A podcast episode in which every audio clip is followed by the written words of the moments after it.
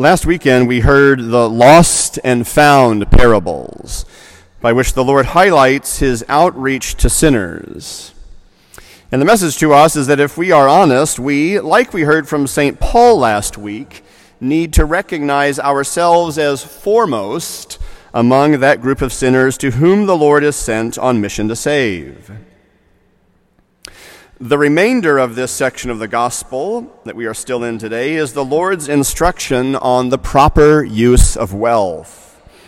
And it's a good preface for us to think and pray about, as in a few more weeks I will want to address our common call and need to be stewards and to share responsibility for the needs of our parish. But in the meantime, before that uh, presentation some weeks from now, you better get ready for the car ride home especially if your kids were listening closely to today's parable.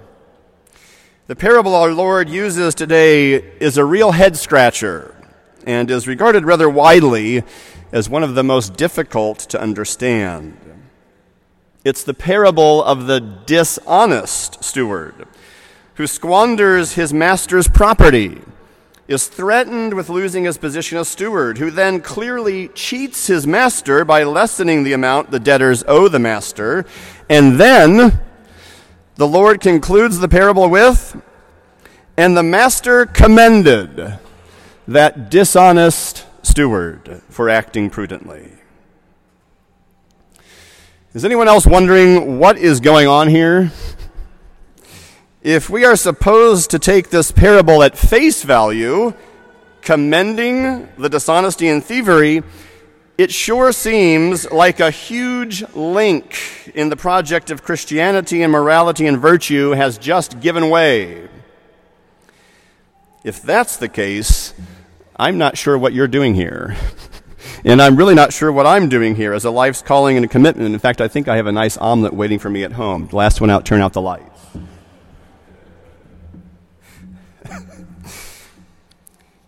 Is the Lord's parable commending and congratulating the steward's dishonesty?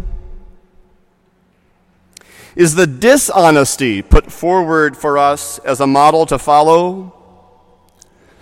What are we supposed to make of this?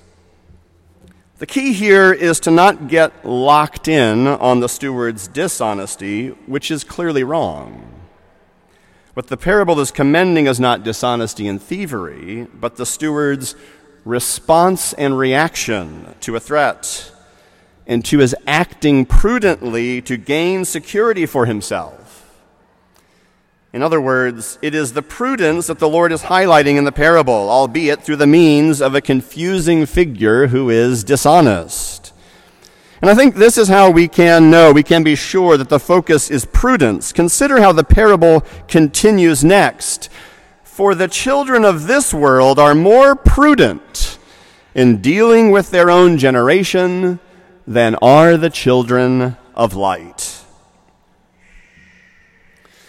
The dishonest steward saw a threat, saw a loss coming his way, and he didn't hesitate to take decisive action to change the course of things and to try to improve his lot. He did this when faced with losses in this world, with loss of material gain, job, and earthly security.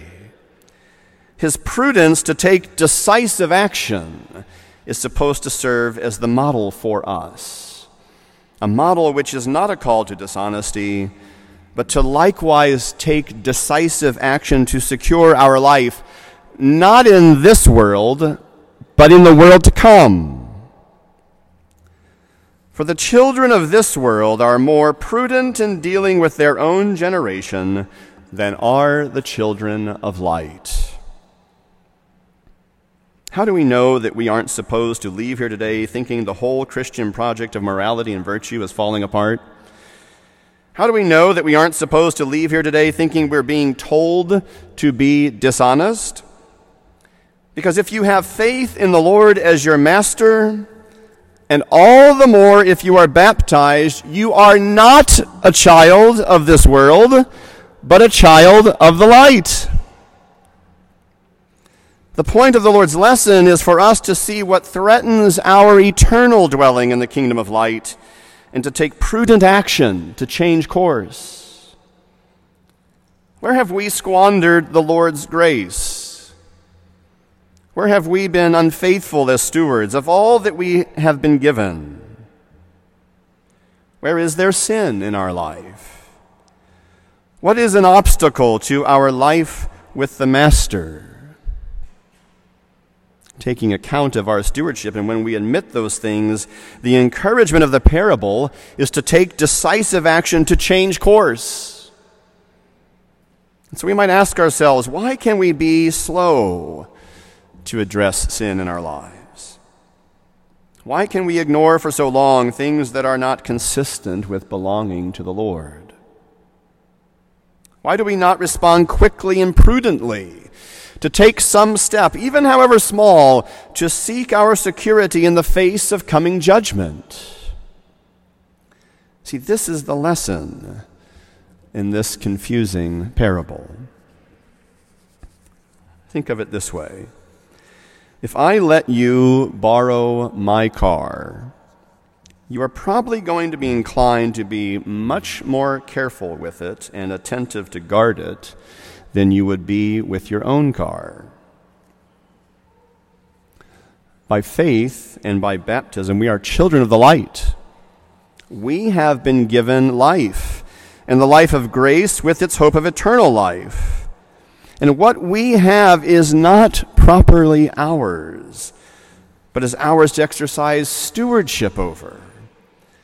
And this gets us to the root of the final twist in this parable where we heard, I tell you, make friends for yourselves with dishonest wealth, so that when it fails, you will be welcomed into eternal dwellings. The steward who was dishonest, but who acted prudently, changed the balance sheets of his master's debtors. In this, he was taking what was not his it was dishonest wealth, dishonest gain. He was taking his master's wealth to benefit others so that those others would help him when he was in need. When you consider that the Greek word for master in this parable is kyrios, from which we get kyrie, we chanted that a few moments ago, meaning Lord, you get a glimpse into the final twist of this parable.